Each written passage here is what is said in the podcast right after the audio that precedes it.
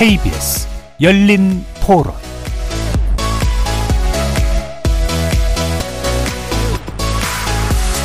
안녕하십니까. KBS 열린 토론 정준희입니다.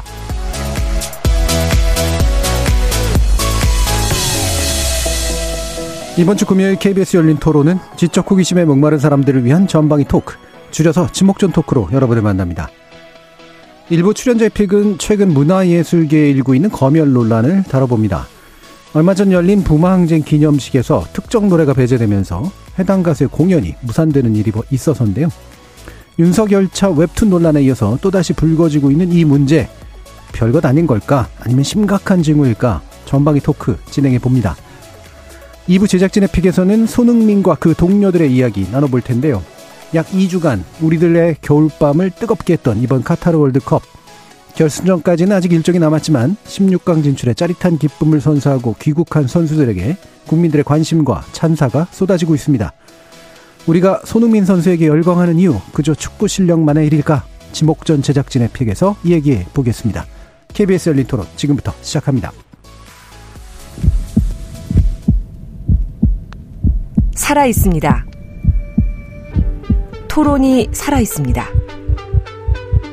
살아있는 토론, KBS 열린 토론. 토론은 라디오가 진짜입니다. 진짜 토론, KBS 열린 토론.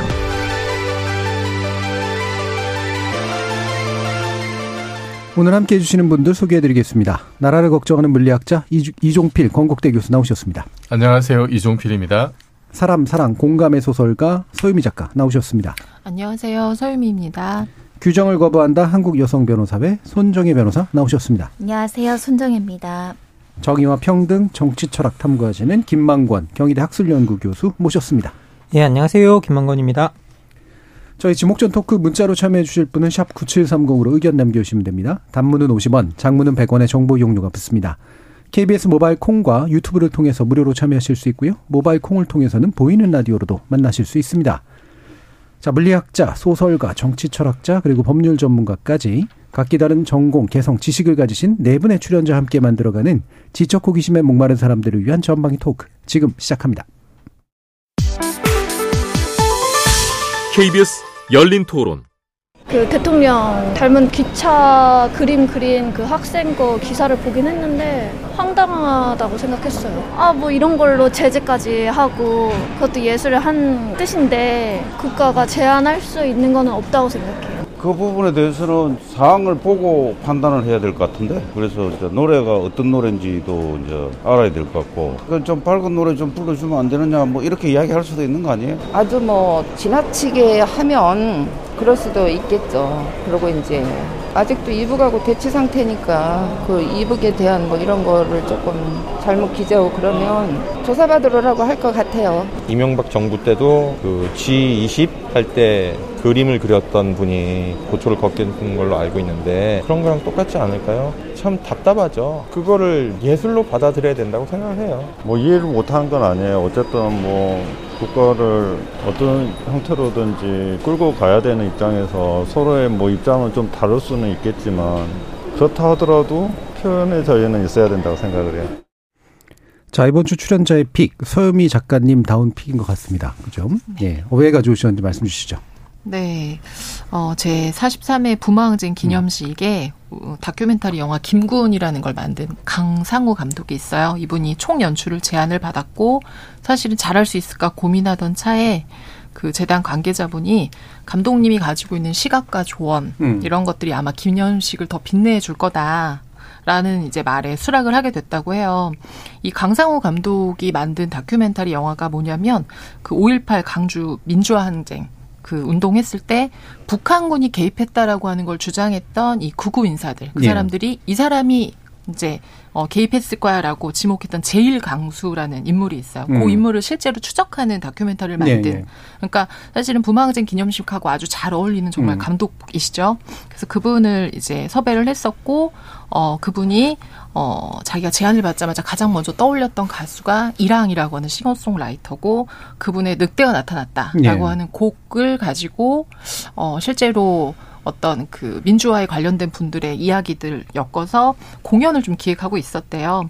그래서 진행을 이제 하고 있었고 이게 이제 6월이었거든요. 음. 그러니까 이 가수 이랑 씨도 이제 7월 8월 내내 준비하고 있었고 어 그런데 기념식에 이제 대통령의 참석 여부가 논의가 되면서 예. 재단에서 어, 늑대가 좀 불편하다. 음. 음, 대통령을 혹시 상징하는 것이 아니냐. 음. 해당 가수를 좀 제외했으면 좋겠다라고 음. 하는 얘기가 나오면서 어, 이제 계속 이야기가 좀 오갔었죠. 음, 근데, 어, 가수 이랑 씨가 뭐 보낸 답, 이렇게 뭐 질문이나 이런 거에 답변이 있었던 거 아니고, 재단이 이제 아무래도 행안부에서 예산을 좀 받다 보니까 눈치를 보게 된다. 음, 그러면서 이 감독분하고 이제 가수분이 이거는 불법 검열이 있었다고 밖에 볼 수 없다라고 하면서 음. 이제 문제가 밖으로 나왔는데 아무것도 아닌 것 같은 문제 같기는 하지만 또 되게 어, 심각한 또 문제인 예. 것 같기도 하고 그래서 같이 이야기해보고 싶어서 갖고 왔습니다. 예. 어, 결국에 뭐 검열 논란이기도 하고요. 사실은 이제 그 이른바 VIP가 불편해 하실 것 같다라고 네. 하는 게 뭐 과도하게 직접 얘기한 것도 아닌데 네. 그게 이제 중간에 있는 사람들을 움직인 그런 사실은 어, 종종 볼 수 있는 그런 일들이 일어난 건데 아, 이게 이제 문제가 좀 커졌죠. 어, 법적 대응까지 이제 총괄 감독이 나선 것으로 알고 있는데요. 사, 사정 좀 얘기해 주시죠, 손정희 변호사님. 어, 일단은 사안을 좀 살펴보면 예. 이랑이라는 가수가 문제 제기를 할 만한 소지가 다분합니다. 예, 예를 예. 들면 예. 자율적으로 곡을 선택할 수 있는 과정에서 교섭 단계에서 틀어져서 이제 계약이 성사되지 않은 게 아니라 그렇죠. 처음부터 계약 예. 성립 과정을 보면 재단 측에서 여러 차례 당신 노래 중 늑대가 나타났어를 꼭 했으면 좋겠습니다. 음. 이 재단의 자신의 저항 의식과 걸맞는 음악이기 때문에 이 음악을 하기 위해서 이 가수를 섭외한다라는 취지로 여러 번 요청이 와서 본인이 이 노래 때문에 나가기로 출연 계약을 한 거죠. 출연 네. 결정을 한 음. 것이고 장감동도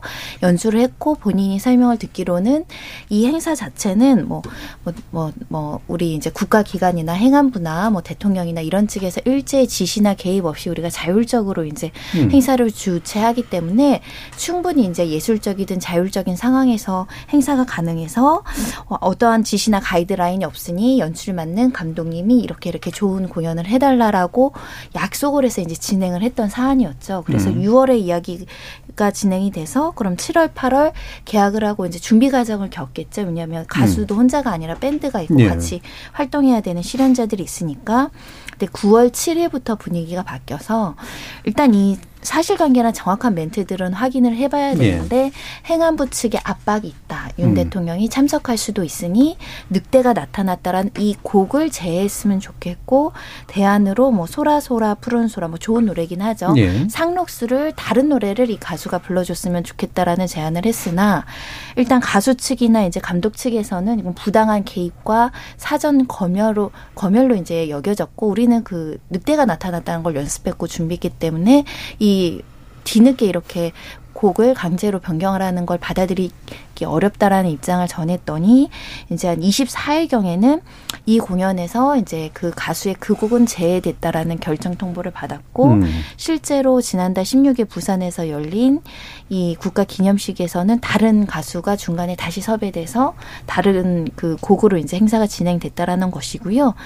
이 공연이 끝나고 나서도 이제 문제 제기를 하거나 언론 인터뷰 등은 하진 않았던 것 같은데 네.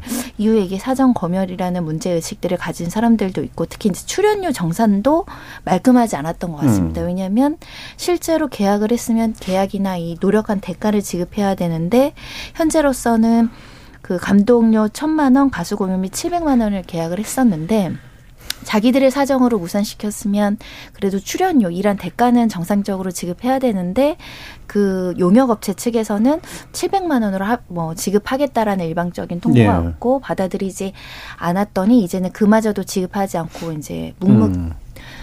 부담.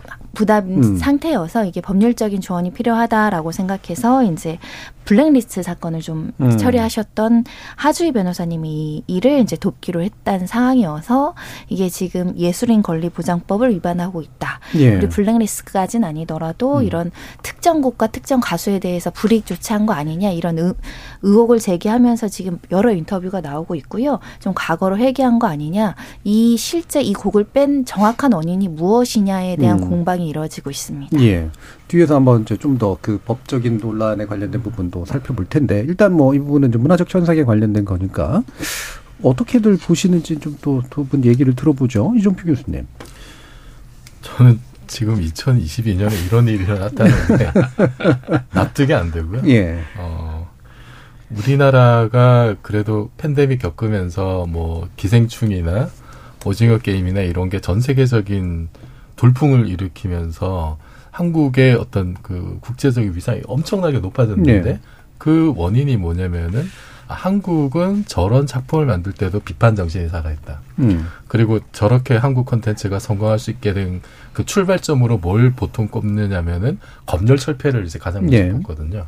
그리고 그거는 한국 사회가 민주화된 과정하고 연결이 되는 거고 그거를 쭉 따라가다 보면은 87년 6월 항쟁, 네. 그 전에 80년 광주, 그리고 그 전에 있던 게 이제 부마 항쟁이 그렇죠. 굉장히 중요한 사건이죠. 네. 음. 그게 1년으로 쭉 연결이 되는 음. 거고 그렇게 지금 40년 넘게 이렇게 우리가 쌓아왔는데 그걸 한순간에 무너뜨리는 게 아니냐라는 음. 느낌이 사실 좀 들었고 어 그 행안부에서는 저기 뭐 희망찬 밝고 희망찬 분위기를 그런 곡을 만들 저 선곡을 하자라고 했다고 하는데 네.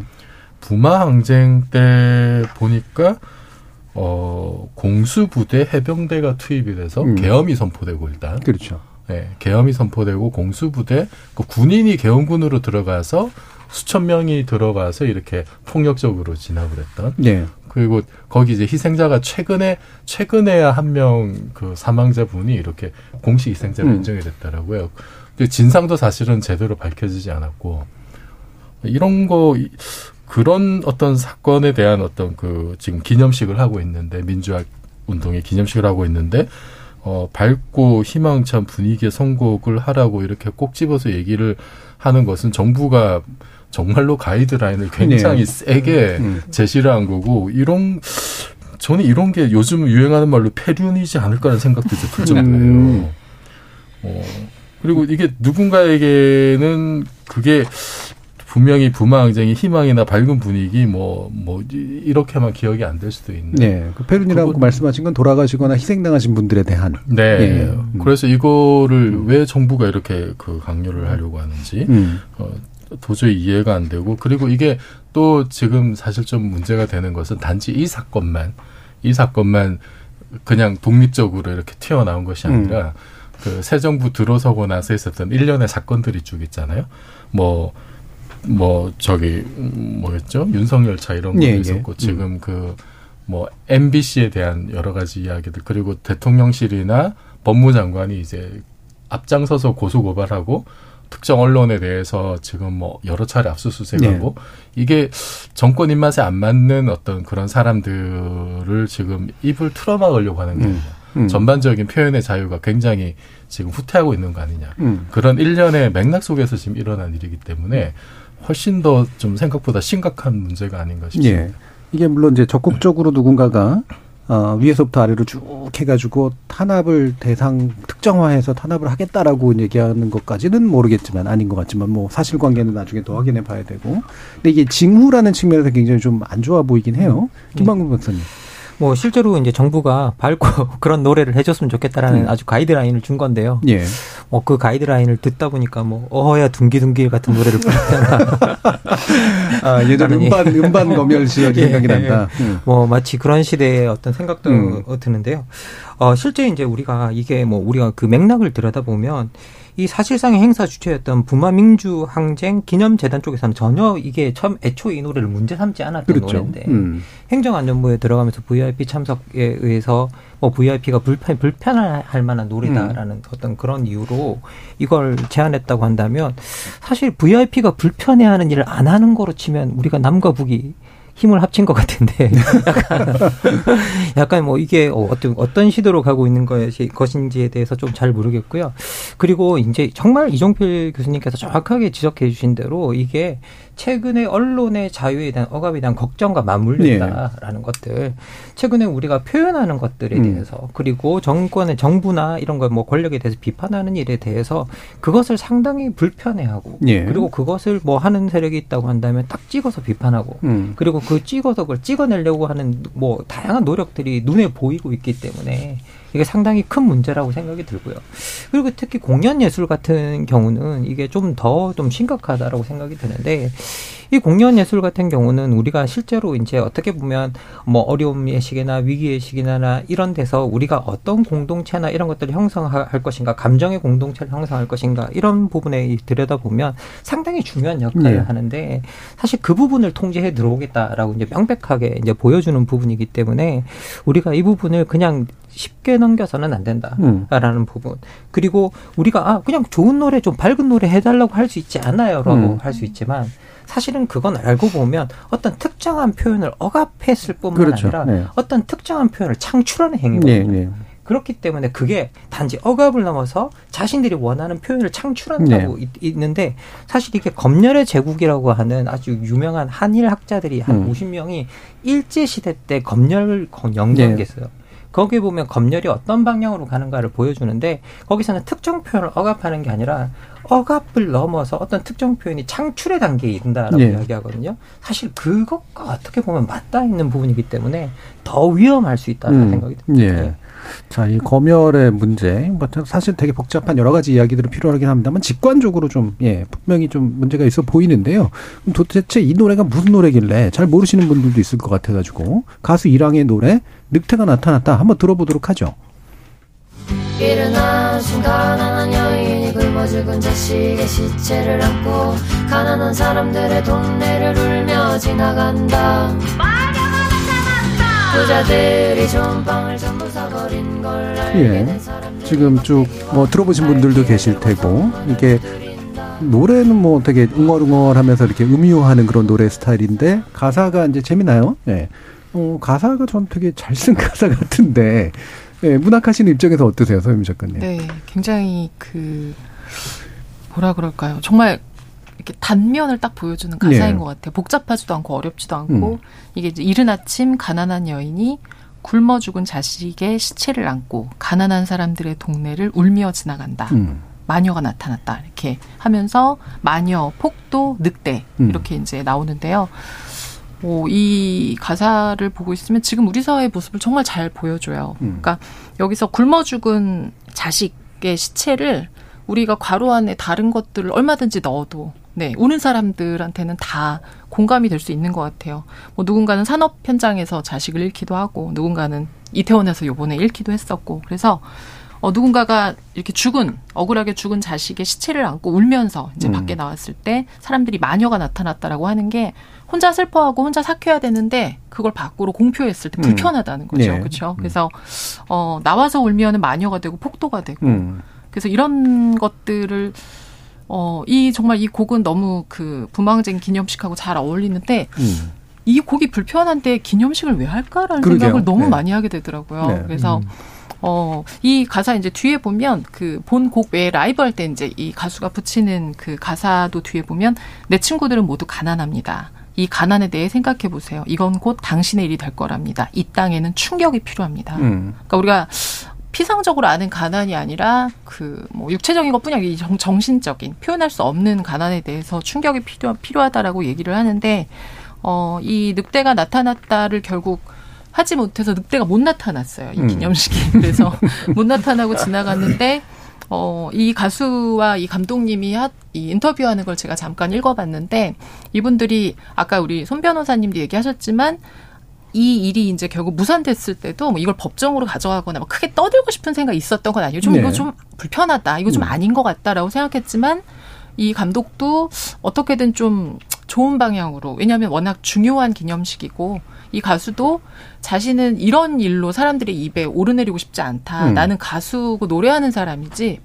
뭔가 뉴스에 나오는 사람이 되고 싶지 않다. 음. 그래서 무마하려고 했는데 돈의 문제도 해결하지 않고 음.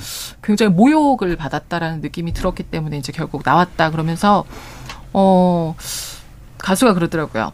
사실은 자기가 상록수 부른다고 하고 가서 무대에서 네. 네. 사실은 제가 상록수를 준비해 오지 않았다. 음. 제가 준비한 노래를 하겠다라고 음. 하면서 이 노래를 부르는 상상을 수없이 했다고 그래요. 네. 그래서 그 부분이 너무 마음이 아팠어요. 음. 왜한 사람 이렇게 피폐하게 만들까라는 네. 생각이 좀 들었고 자꾸 예술가들을 투쟁하는 사람들로 만드는 게 좀 그래서 감독도 음. 그 얘기를 하더라고. 자기가 이런 걸로 유명해지고 싶지 않고 자기는 좀 뉴진스의 컴백을 기다리고 어, 내가 이런 옳은 소리하고 가서 뉴진스 이렇게 응원하면 너무 이상한 사람 될 것 같은데 우리를 그렇게 안 만들었으면 좋겠다라고 예. 이야기하더라고요. 예, 예전에 그 이현세 작가가 그 형법상의 이런 문제 처벌 받았을 때 예, 음란 표현이다 그래가지고 예, 예. 그 만화 가지고 그분이 나중에 얘기하는데 그때 자신이 겪었던 이 정신의 피폐해짐에 대해서는 음. 이게 뭐 도저히 어떤 것도 보상이 안 되고 그 뒤로 뭔가 작품 활동 자체를 할 수 없는 상태가 돼버렸다. 예. 음. 실제로도 상당히 충격을 먹었잖아요. 이게 얼마나 큰 상처를 남기는가 그 개인에게 있어서도. 근데 이게 또 뭔가 문제 삼을 구석이라도 좀 있으면 모르겠는데 조금이라도 거의 없어 보이는데 왜 그럴까? 아니, 저는 그 예. 옛날에 그 1633년에 갈릴레오가 예. 대화를 써서 이제 종교 재판 받잖아요. 음. 그 가택이 언급이 됐고 이게 그 종교가 과학을 핍박한 아주 유명한 네. 사건으로 네. 이제 남아 있는데 그때 이 책이 이제 금소르 시정이 됩니다. 금소르 시정이 되고 책값이 열두 배가 뛰었어요. 음. 그 지금 비슷한 일이 저도 이 노래 몰랐거든요. 예, 예. 모르는 분도 많았을 거예요. 예. 예.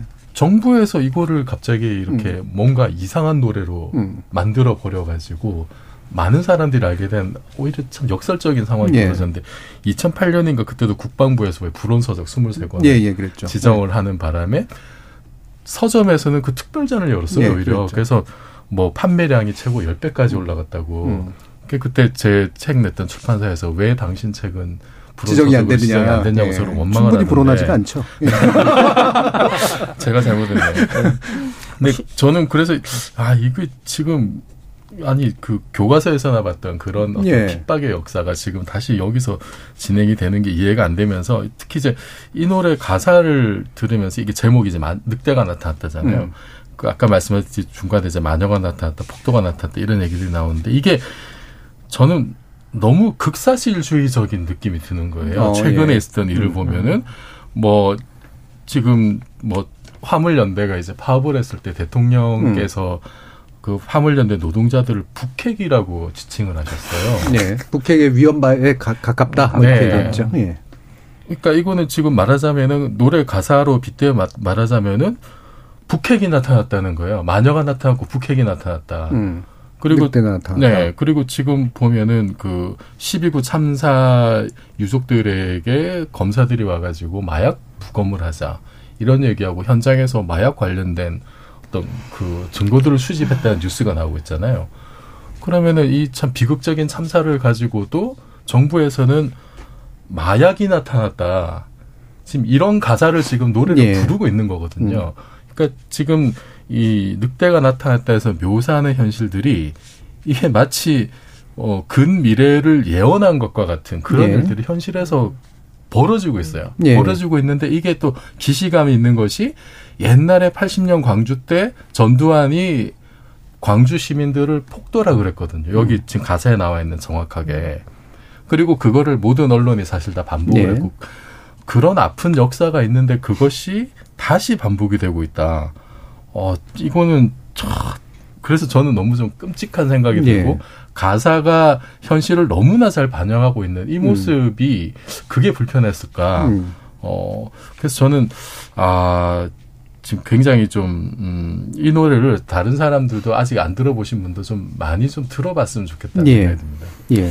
뭐 실제로 이게 그, 어, 지금도 말씀해 주셨지만 이렇게 우리가 잘 모르던 노래를 정부가 억압함으로써 알게 되는 이제 경우가 생겨, 생겨난 건데요. 우리가 역사적으로 들여다보면 이게 김민기 씨가 썼, 그 작사, 작곡했던 아침 이슬도 이게 원래 1973년에 대한민국에서 건전가요상을 받았던 노래예요. 음. 근데 이걸 금지곡으로 지정하면서 이게 오히려 이제 저항적인 노래로 변해가는 과정이 보이거든요.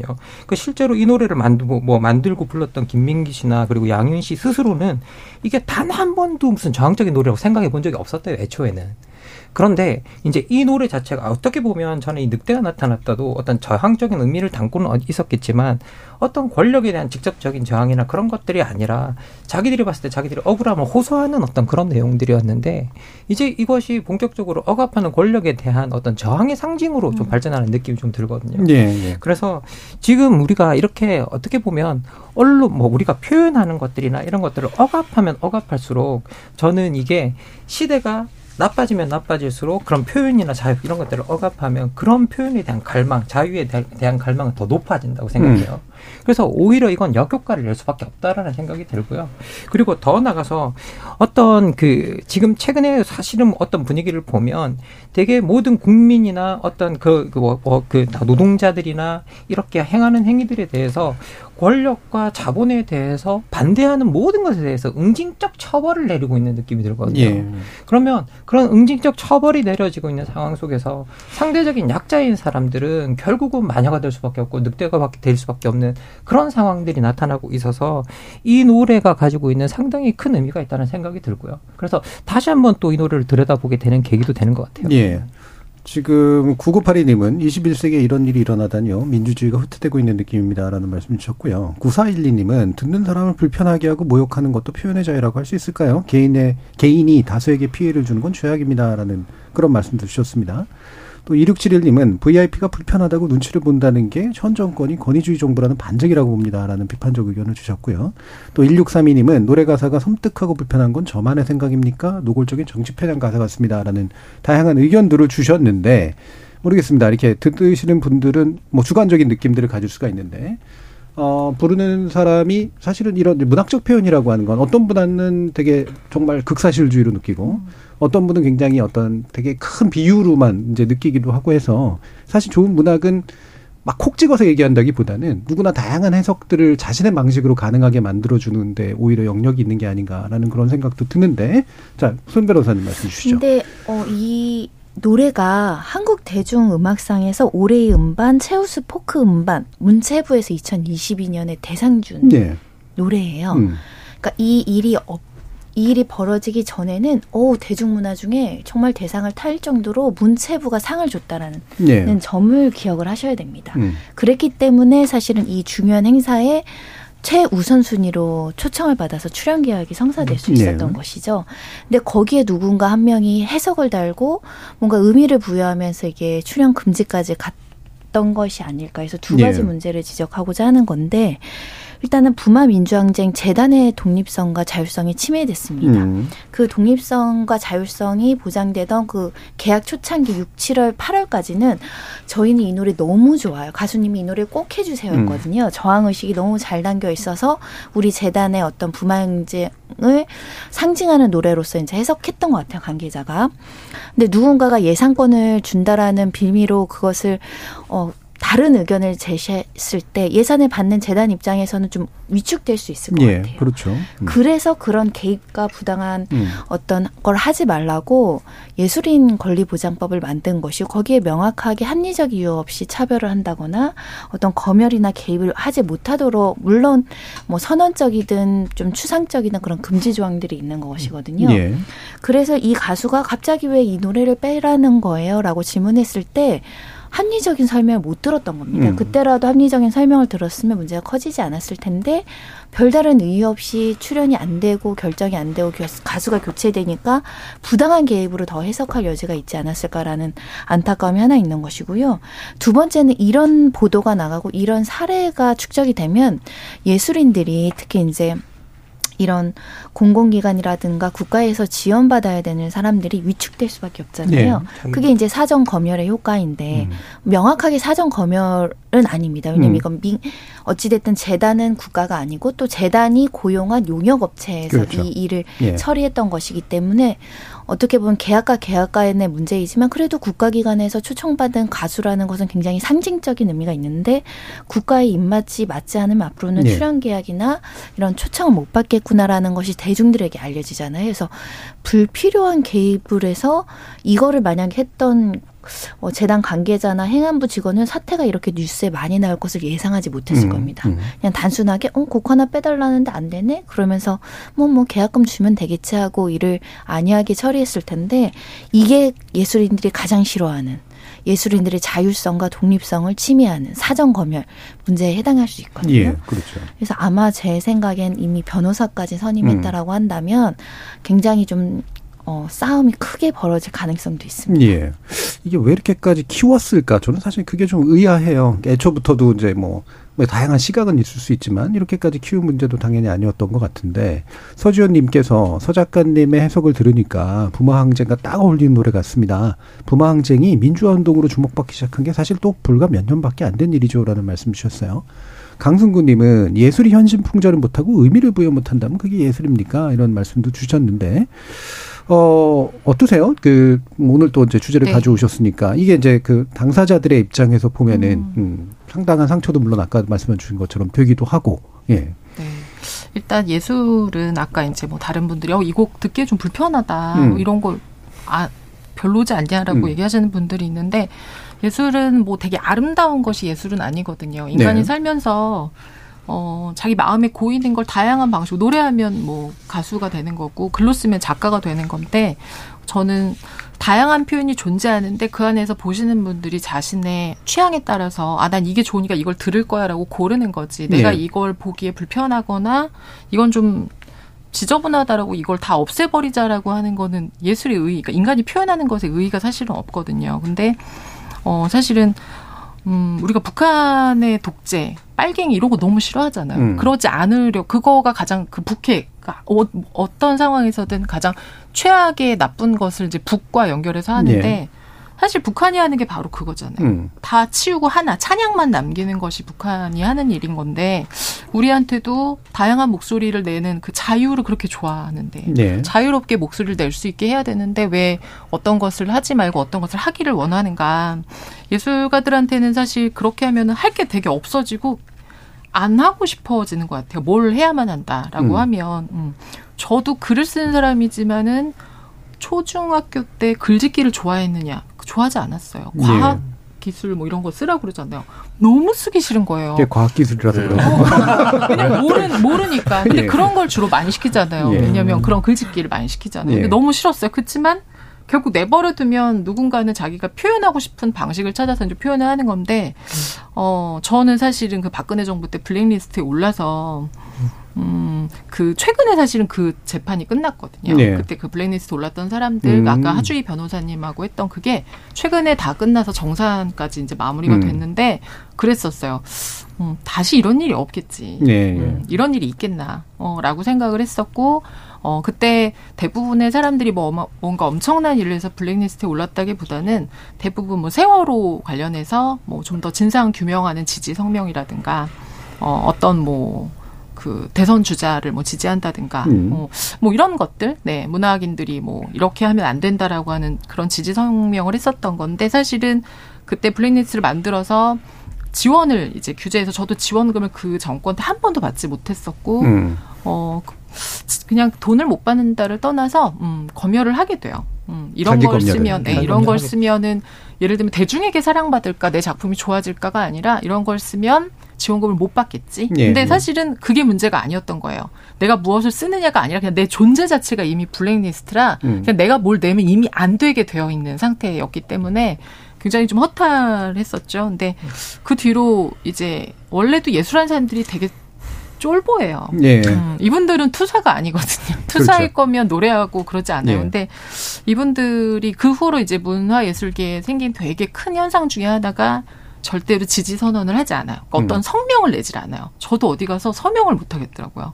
내가 정말 모든 걸 걸 만큼 이렇게 이거에 동의하나라는 걸 자꾸 묻게 돼요. 음. 그래서 어 이게 어떤 예술의 문제만은 아니고요. 저는 어떤 근원적인 표현의 자유에 대한 되게 예, 그러니까 이 전체적인 분위기가 아마 되게 밑으로 밑으로 내려가서 아주 작은 집단에서까지도 불만에 대해 말하지 못하게 될 것이고 예. 잠깐이 아니라 되게 오랫동안 이런 공기가 우리를 좀 누르지 않을까라는 생각이 들어요. 예. 그 뭐 지금 문학적 표현으로 쫄보라고 말씀을 주셨는데 예, 뭐 모르시는 분들에서 제가 해설을 해드리면 겁쟁이라고 네. 네, 마음이 좀 약하고 사실 약하죠. 되게 네. 유약한 분들이 많죠. 예술하시는 분들이 되게 상처도 잘 입는 편이고 그렇죠. 그래서 투사라서라기보다는 그냥 표현하고 싶어서 했던 것들인데 그것으로 인해서 입는 상처는 이분들의 예술적 상상력에 엄청난 영향을 미친다라는 점 음, 잊지 않았으면 좋겠고요. 국가라는 존재는 사실 이분들 앞에서는 엄청나게 큰 존재라는 거 이 부분도 어. 우리가 잊지 않았으면 좋겠습니다. 어, 더 하실 말씀들이 굉장히 많으실 것 같긴 합니다만 저희가 2부에 좀 시간을 좀 확보해야 될 일들이 있어서 1부는 일단 이 정도로 마무리하고요. 2부 하면서 또 더 다른 이야기들을 나눠보도록 하죠. 여러분은 지금 KBS 열린 토론과 함께하고 계십니다.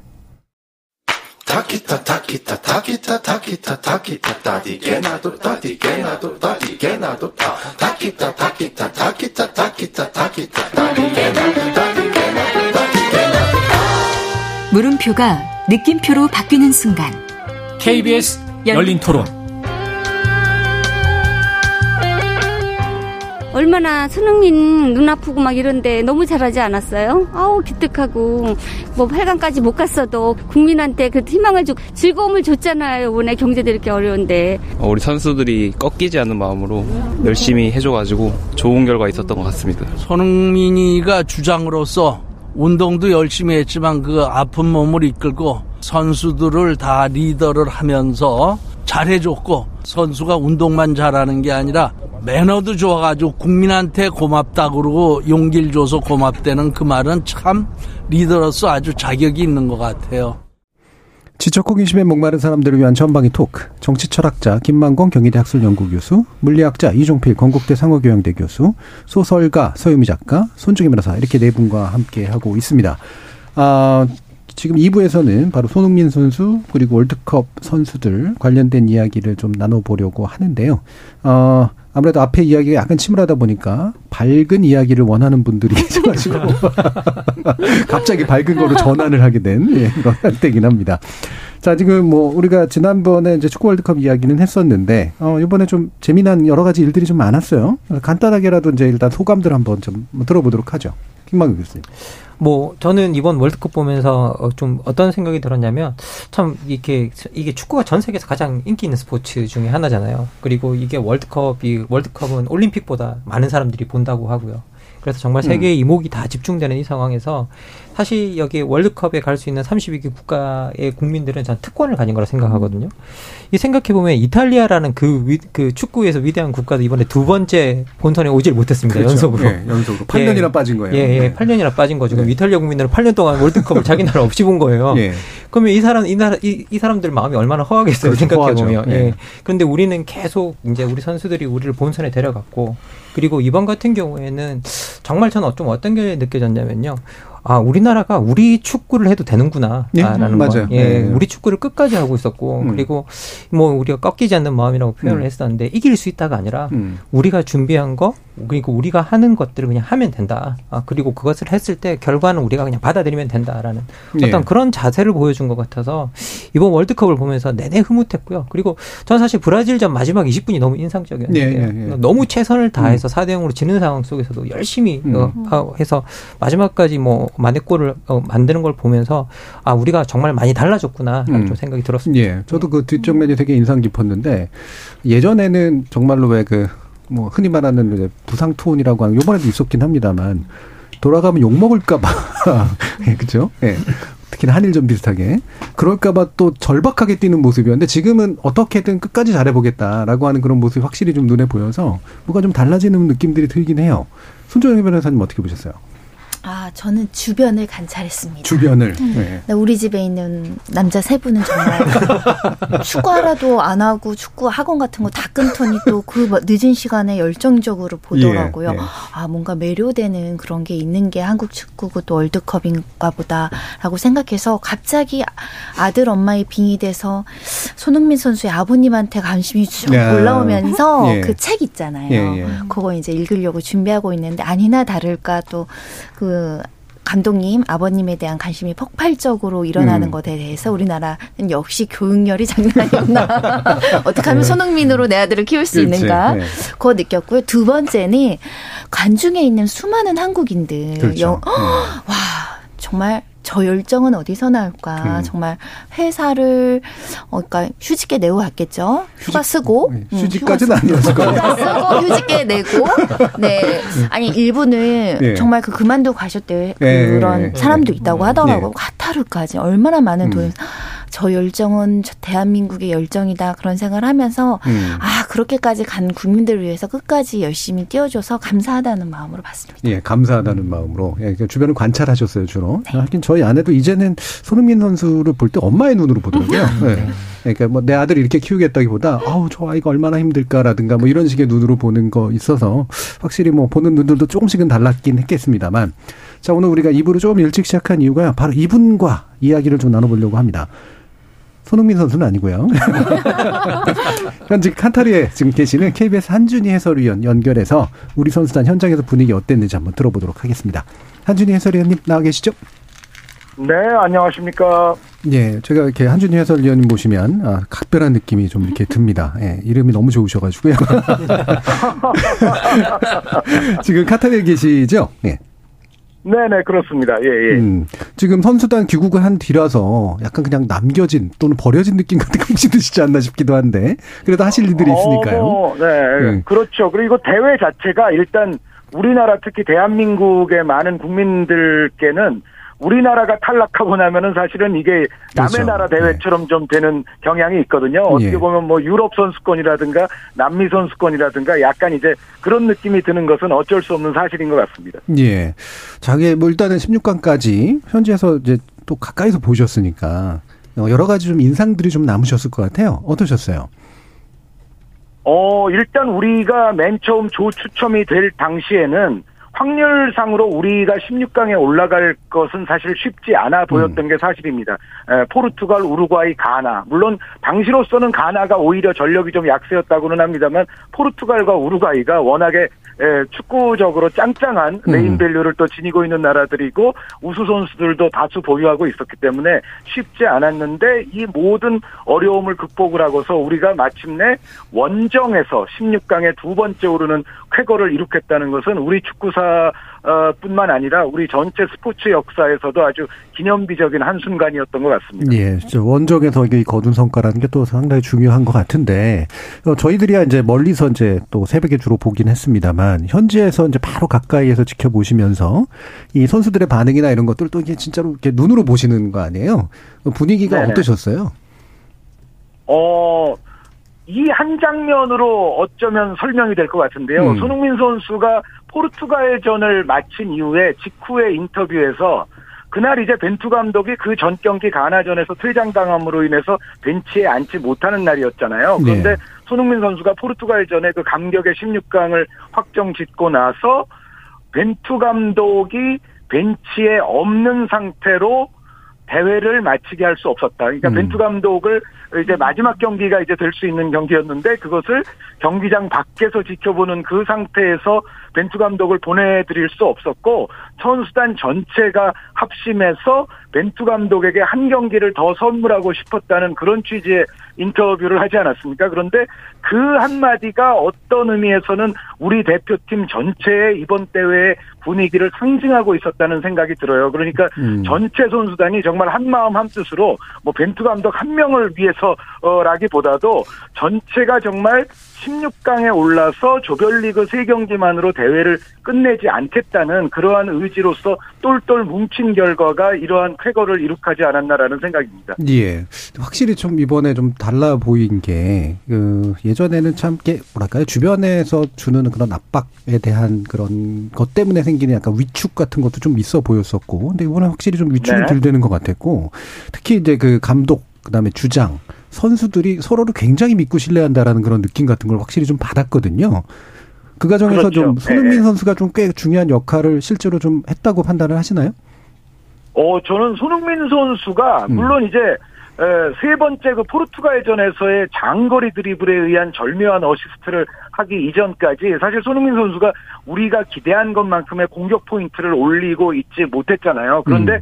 그럼에도 불구하고 저는 손흥민 선수가 존재했기 때문에 우리가 이 월드컵을 끌어갈 수 있었다라는 생각을 합니다. 만약에 안면 부상을 당했던 그 손흥민 선수가 어, 뭐 어, 벤치에 있거나 그라운드 위에 있지 못했다면은 사실 상대 팀이 받는 부담감은 엄청나게 현격하게 줄어들었을 것이 틀림이 없고요. 음. 손흥민 선수가 그라운드 위에 있는 것 자체만으로도 사실 우리 대표팀은 그쪽으로 아무래도 수비가 몰리게 돼 있기 때문에 다른 공간에서는 우리 다른 도 동료 선수들이 여유를 지닐 수가 있거든요. 그래서 네. 손흥민 선수가 있고 없는 것 그 자체만으로도 우리 대표팀의 전력과 상대가 느끼는 부담감과 심리적인 차원은 매우 달라진다. 그래서 손흥민 선수는 정말 이번에 안면 부상 이후에 굉장히 마스크를 쓰고 불편한 상태에서 또 월드컵 직전에 토트넘에서 사실 경기들을 소화하지 못했었기 때문에 경기 감각이라든가 체력도 많이 떨어져 있는 상태였겠습니다만 그럼에도 매우 불편한 상황에서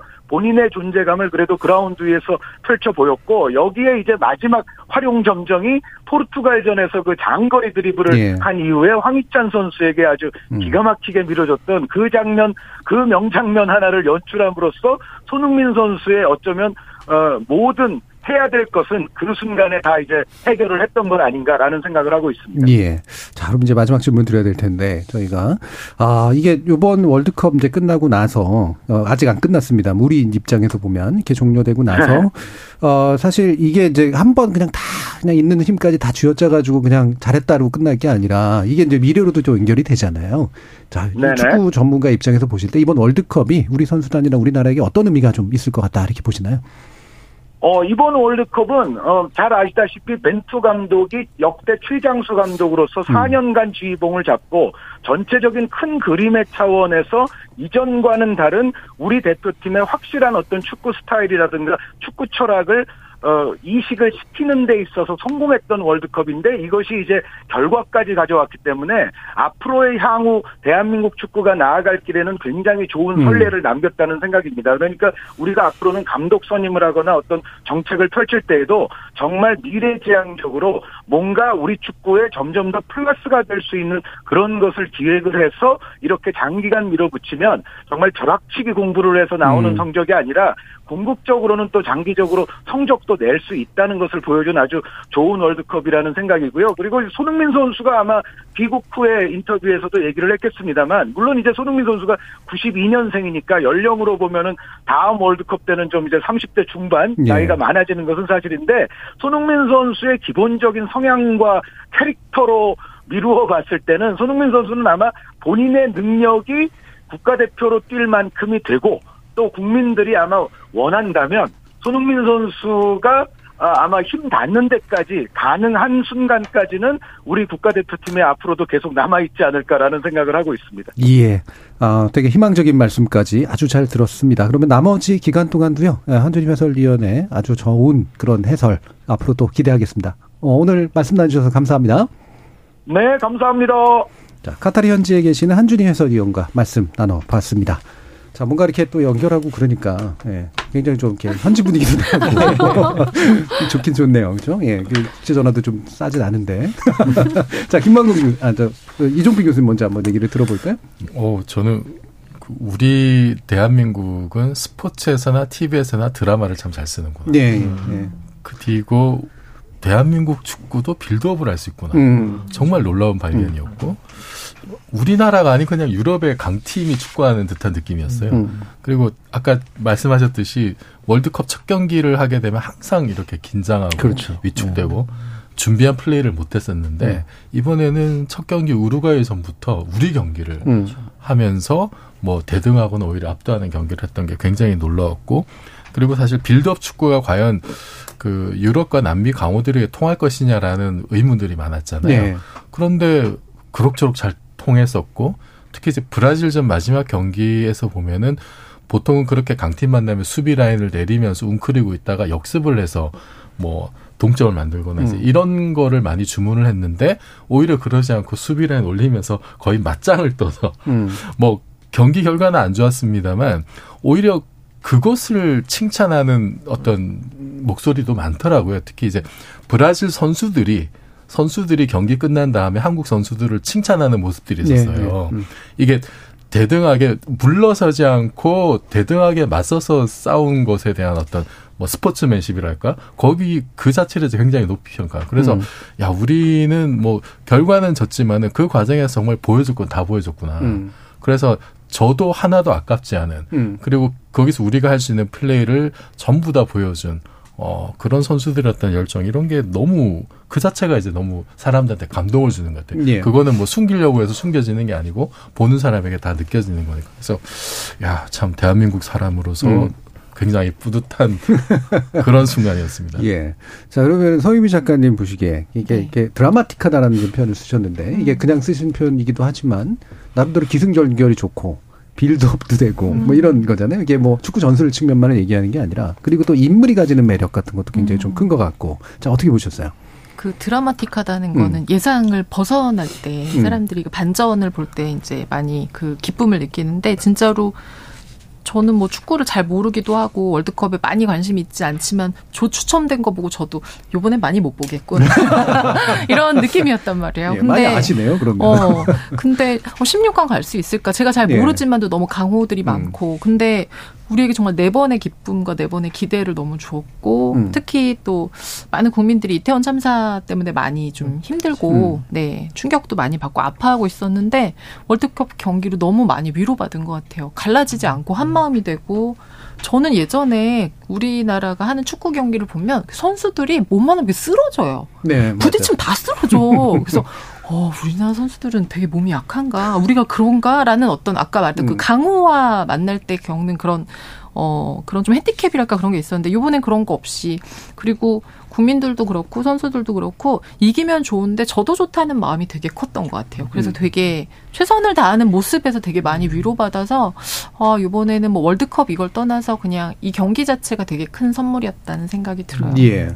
저는 이제 86년 월드컵부터 본 입장에서 보면 아, 계속 우리 사람들이 나아지고 있는 게 보이거든요. 실력뿐만이 아니라 음. 자세라든가 태도라든가 어떤 분위기라든가 이런 것들인데 이게 여기에 대해서 이제 뭐 이런 생각을 하시는 분들도 있어요. 지난번 2002년 때 같은 경우도 사실 그렇게 붉은 악마의 물결을 보고 또 이른바 애국주의나 국가주의의 음. 광기를 느꼈다 또 이렇게 좀 약간 삐딱하게 보시는 분들도 있어서 우리 김만근 교수님의 말씀 한번 좀 들어보죠. 아니 뭐 우리가 이제 그런 방식으로도 음. 들여다볼 수 있겠지만 사실 모든 사람은 자기가 소속될 소속감이 필요한 어, 존재들이고요. 그리고 어디에 소속되어 있, 다고 느껴 느낄 때 자기 사회적 고립이나 이런 것들을 느끼지 않고 음. 그런데 특히 지금 우리 뭐, 저, 뭐 제가 이런 통계 말씀드리면 여러분들이 황당해하시겠지만 우리나라 우리나라 여러 통계를 들여다보면 지금 20대 30대가 50 40대들, 40대들보다 훨씬 외롭다라는 통계들이 네, 나오고 있습니다. 네. 그래서 이제 이 외롭다라는 말은 내가 어렵고 힘들 때 내가 도움을 구하거나 그런 걸 요청할 때가 없다라는 뜻이거든요. 그리고 이제 어떻게 보면 자기가 내가 어려움을 호소할 것도 없고 그리고 계속 파편화되는 과정 속에서 이제 어떻게 보면 뭔가 함께 할 수 있는 기회들이 음. 잘 없는데 이런 기회를 통해서 뭔가 같이 함께하고 뭔가 같이 응원할 수 있고 이런 거를 통해서 소속감을 만드는 것 자체는 저는 그렇게 나쁘다고 음. 생각이 들지 않고요. 음. 그리고 또 이제 더 나가서 저 뭐 우리가 시간이 지나가면 지나갈수록 이제 그런 관계에 대해서 우리가 어떻게 보면 경계하는 말들이 많이 나오고 있고 예. 음. 거기에 대해서는 우리 스스로도 자각하고 있는 부분이라 음. 우리가 선을 넘어서지 않는 어떤 그런 응원을 하고 하고 있다라고 저는 뭐 어느 정도는 생각이 듭니다. 예. 그리고 더 나가서 이제 전 이번에 모습을 보면서 느꼈던 게 뭐냐면 국민들이 가나전 같은 것들을 보 고 지고 났을 때도 뭐 일부 비난하는 사람들이 있었지만 대부분 다 열심히 잘했으니까 음. 그것으로 만족한다. 너무 보기 좋았다라고 말하는 모습도 너무 좋았고요. 근데 저는 이게 그 가나전이 저는 돌이켜 보면 참 인상적인 어떤 순간이었다고 생각하는데 그때 우리가 졌지만 3대 2로 따라가지 않았으면 탈락하는 거였거든요. 생각해 보면 네, 네, 돌이켜 보면. 네. 음, 그렇죠. 그러니까 지고 있지만 열심히 따라가서 우리가 어떤 성과를 우리가 낼 수 있는 만큼 내는 것 자체가 얼마나 음. 중요한가를 또 보여줬던 장면이고요.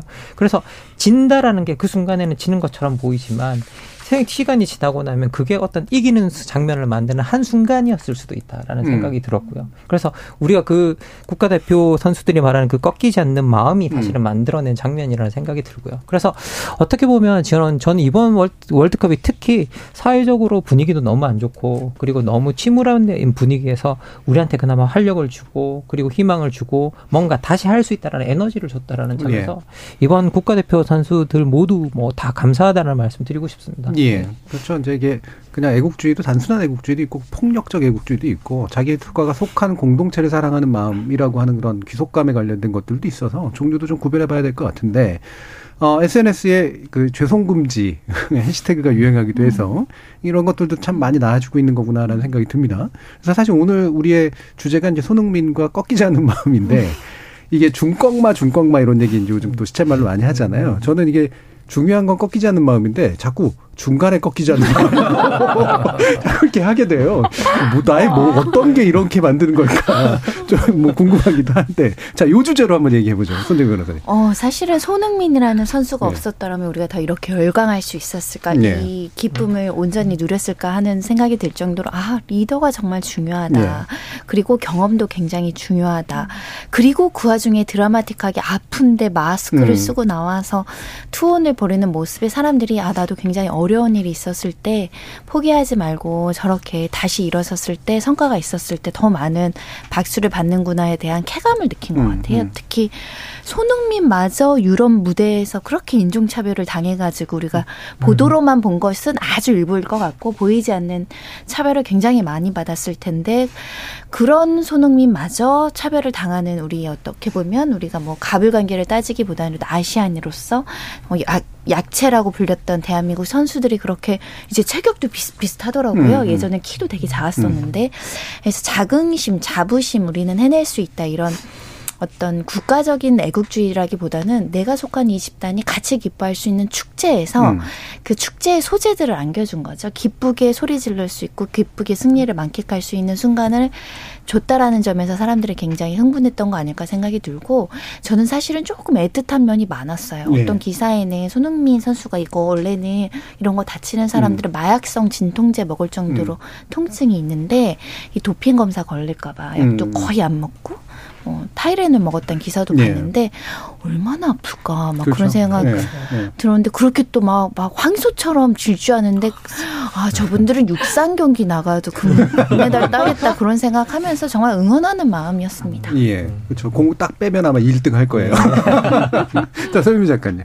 네, 저도 그 손흥민 선수가 포르투갈 경기 끝나고 울던 거 마스크 음. 그 안면 보호대 벗고 막 울던 거 생각이 나요. 얼마나 어깨가 무거웠나라는 생각도 들었고, 음, 정말 존재 자체가 빛이에요. 음. 그렇죠? 네, 그런 생각이 들어요. 이 아까 그 해설위원님이 말씀하셨지만 성과를 내고 안 내는 게 아니라 그냥 존재해서 힘이 네. 되는 마치 어, 꼬마가 형이 있는데 형이 뭘 안 해도 형하고 같이 가면 그렇죠. 든든한 네. 어떤 그런 음. 느낌. 그래서 되게 주장으로서 우리 선수들한테 되게 큰 힘, 그리고 국민들한테도 큰 힘을 줬었던 것 같고 진짜 2002 월드컵이 우리한테 꿈은 이루어진다라는 그런 어떤 그 강력한 문구를 남겼던 것처럼 요번에는 진짜 중요한 것은 꺾이지 않는 마음이라는 말을 남겨서 음. 그게 되게 꺾이지 않는 마음이라는 건 절대로 이기고 있는 상황에서 음. 의미를 갖는 음. 말은 아니거든요. 이게 지고 있지만 포기하지 않고 최선을 다한다는 의미인데 어 그게 우리한테 되게 중요해졌다는 게 좀 슬프기도 해요, 사실은. 음, 음 그렇죠. 그러니까 어 슬프기도 하지만 저는 또 되게 희망적이라고 생각한 게 어, 뭔가 목표를 이루는 전진보다 마음을 지키는 게 중요해졌다라고 네. 하는 거, 그리고 사람들이 그것의 필요성을 중요하게 생각한다는 거, 결국 마음이 행동과 인간을 지배한다는 거를 우리가 이야기할 수 있다는 게 또, 어, 힘든 상황에서 또 되게 좋은 의미인 것 같아요. 예, 그렇죠. 이게 중도에 꺾이지 않는 마음. 너무, 예, 굉장히 너무 맞는 말이에요. 예, 그것도. 그러니까 네. 붕괴하는 듯한 느낌이 드는 게 참 싫은데 네. 어, 붕괴하지 않아요. 지긴 지더라도 붕괴하지 않는 거. 안 무너졌죠. 그렇죠. 예. 뭐 가나전 특히 음. 뭐 먼저 실점하더라도 한 순간에 무너진 경우를 예전에 많이 음. 봤었는데 음. 이번에 끝까지 정말 꺾이지 않고 음. 그렇게 지켜냈던 게 감동적이었고 저는 그 중요한 것은 꺾이지 않는 음. 마음이라는 말을 들었을 때 이게 그 자꾸 이제 우리가 겪어왔던 어떤 험난한 시절들, 뭐 음. 옛날에 일제 강점기도 있었고 군부 독재 시절도 음. 있었고 그런 것까지 자꾸 연결 하시는 저는 기억은 네, 경험은 제가 직접 경험 기억도 나실 거예요. 기억이 나신데 그게 사실은 우리가 이제 그 스포츠를 통해서 이렇게 그 전 국민이 한 마음이 되는 게 우리나라가 이렇게 뭔가 존재감을 과시할 수 있는 게 없, 없었고 스포츠 말고 없었던 예, 시절이 예. 굉장히 길었었잖아요. 그게 아직도 영향이 좀 남아 있는 것 같고 그리고 우리는 어쨌든 계속 핍박을 많이 받아왔던 외세로부터 그런 것도 있었고 뭐 내전도 겪었고 그래서 어. 그 과정 속에서 우리가 뭔가 이렇게 하나로 뭉쳐서 존재감을 과시하는 것은 이거 그건 어떻게 보면 좀 방어적인 어떤 의미의 그 애국주의가 아닐까라는 네. 생각이 들고 그렇게 버텨왔던 역사가 뭐 꺾이지 않는 마음으로 저는 이제 표현이 된 것 같아요. 음. 그래서 그 정점에 있었던 게 사실 손흥민 선수였던 네. 것 같고 포르투갈 감독이 그 포르투갈전 끝나고 나서 인터뷰한 거 보니까 그 자기들이 패배한 거는 포르투갈 팀에 손흥민처럼 위기 때 팀을 하나를 그 리더가 없었기 때문에 음. 이런 얘기를 했더라고요. 그 손흥민에 대한 극찬이죠. 네. 그, 그 사실 손흥민 선수가 이게 그 굉장히 겸손하고 그리고 남탓 잘 하지 않고 음. 그 뭐 팀 막내나 신입도 먼저 챙기고 실제 경기에서도 보면은 이타적인 플레이를 많이 네, 했었거든요. 음. 토트넘 했을 때도 그랬었고. 그렇죠. 그 그게 모든 것이 사실은 어우러져서 그냥 뭐 한순간에 보여주기 위한 그런 것이 아니라 정말 경기 하나하나 하는 데서부터 그런 어떤 그 인격 이런 것이 이제 다 묻어나와서 이런 대선수가 된 것이고 사실 우리 우리나라에서 그렇게 그 세계 5대 리그의 그 득점왕을 예. 배출했다는 거는 이거는 정말 있을 수 없는 일이 벌어진 그렇죠. 거잖아요. 예. 상상도 못할 일이 사실 벌어진 음. 거고 아시아 최초고 음. 또 거기에 대한 어떤 EPL 그 득점왕을 보유하고 있다는 어떤 음. 자부심. 음. 어, 그거를 우리가 충분히 느낄 수 있었던 음. 그런 대회이지 않았나 싶습니다. 예. 그, 이종빈 교수님 말씀 이렇게 가만히 듣다 보면 이렇게 드라마, 그 미국 드라마 시리즈인데, 맨 프롬 어스라고 하는 영화였던가요? 예. 그게 생각이 나요. 저 보시면 되게 재밌습니다. 음. 그분 말씀 들어보면 고대부터 쫙 얘기를 하는데 알고 보면 이제 예수님이 아니었나 뭐 이런 생각을 주는 그런 오늘 머리도 좀 예수님 같으시네요. 김학근 박사님. 예, 뭐 이렇게 저는 손흥민 선수 볼 때마다 좀 느끼는 게 뭐냐면 손흥민이 참 좋은 선수고 위대한 선수라고 부를 수 있는 건 팀보다 위대한 것은 없다라는 걸 보여주는 선수기 때문에 그런 네, 것 같아요. 네.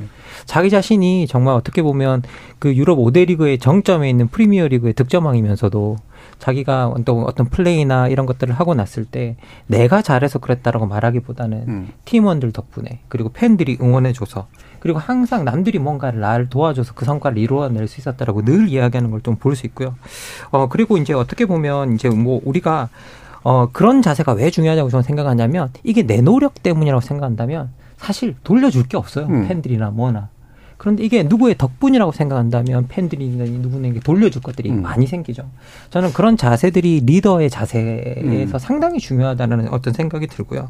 그리고 손흥민 선수 보면 경기를 지던 이기건 간에 경기가 끝나고 나면 항상 운동장을 돌면서 팬들한테 인사를 하거든요. 예. 한 바퀴를 전체를 돌면서 인사를 하는 걸 실제로 볼 수 있습니다. 그리고 사실 지고 나면 그 감정을 못 이겨서 그걸 못하는 선수들이 너무 많은데 음. 손흥민 선수 같은 경우에는 항상 그걸 하는 걸 보면 팬들이 자기를 존재할 수 있게 해준다라는 것들을 명확하게 또 알고 있는 것 같고요. 음.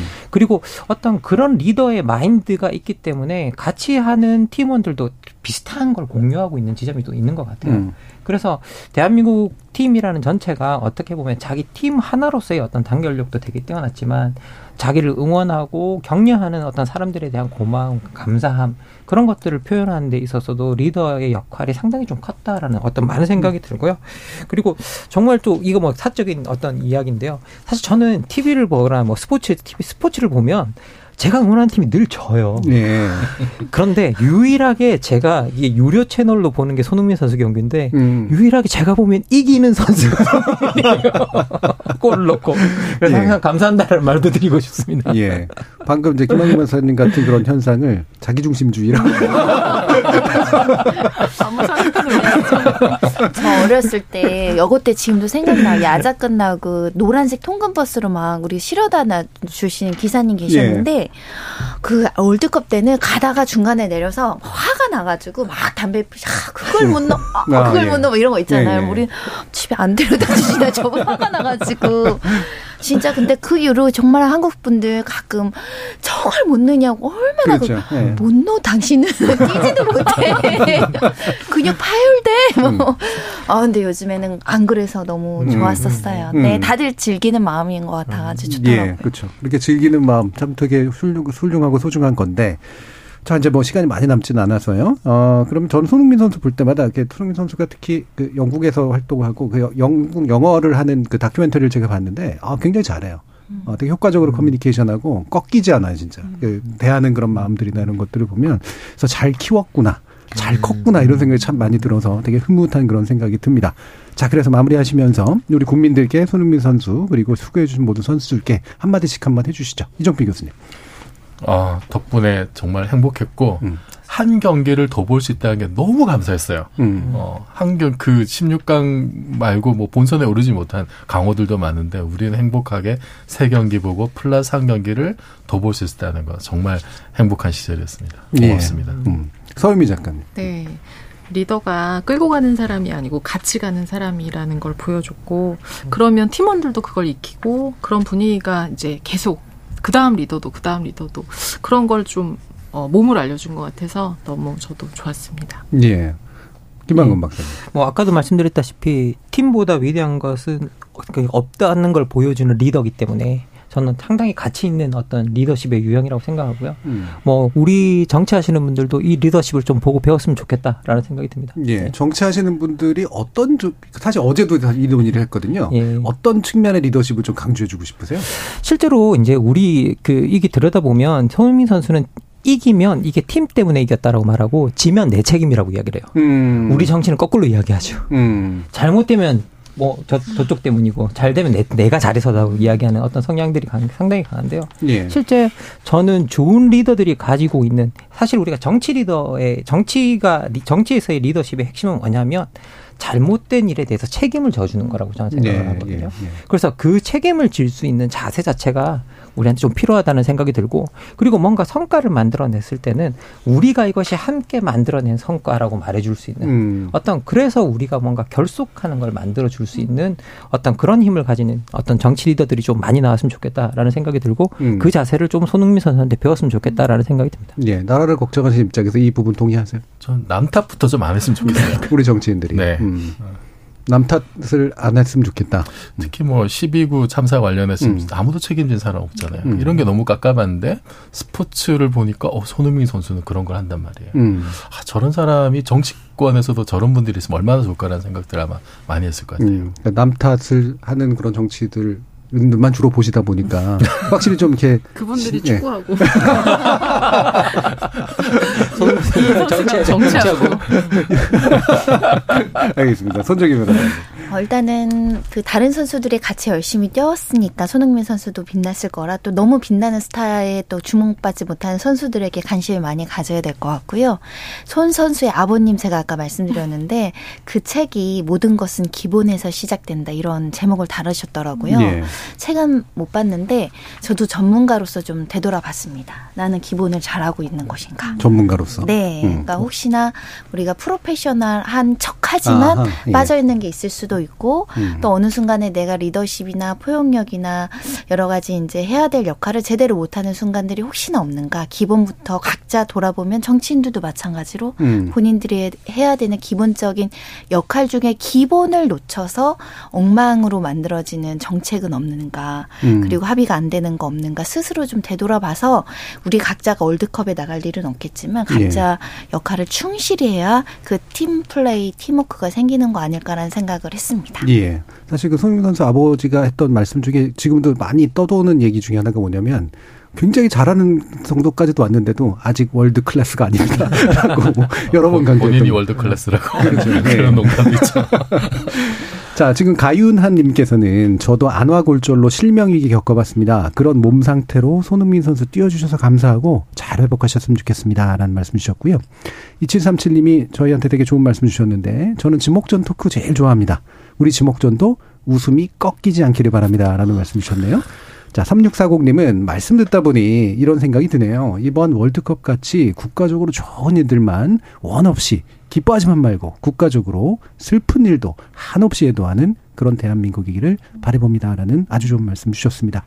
자, 저희 KBS 열린 토론 직접 호기심에 목마른 사람들을 위한 전방위 토크, 줄여서 지목전 토크, 문화예술 검연 논란과 우리가 손흥민에 열광하는 이유 나눠봤는데요.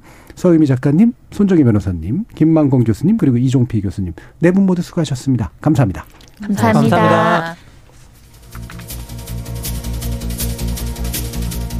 흔히 예체능이라는 표현을 뜨듯이 문화예술과 스포츠는 종종 묶여서 이야기되곤 합니다.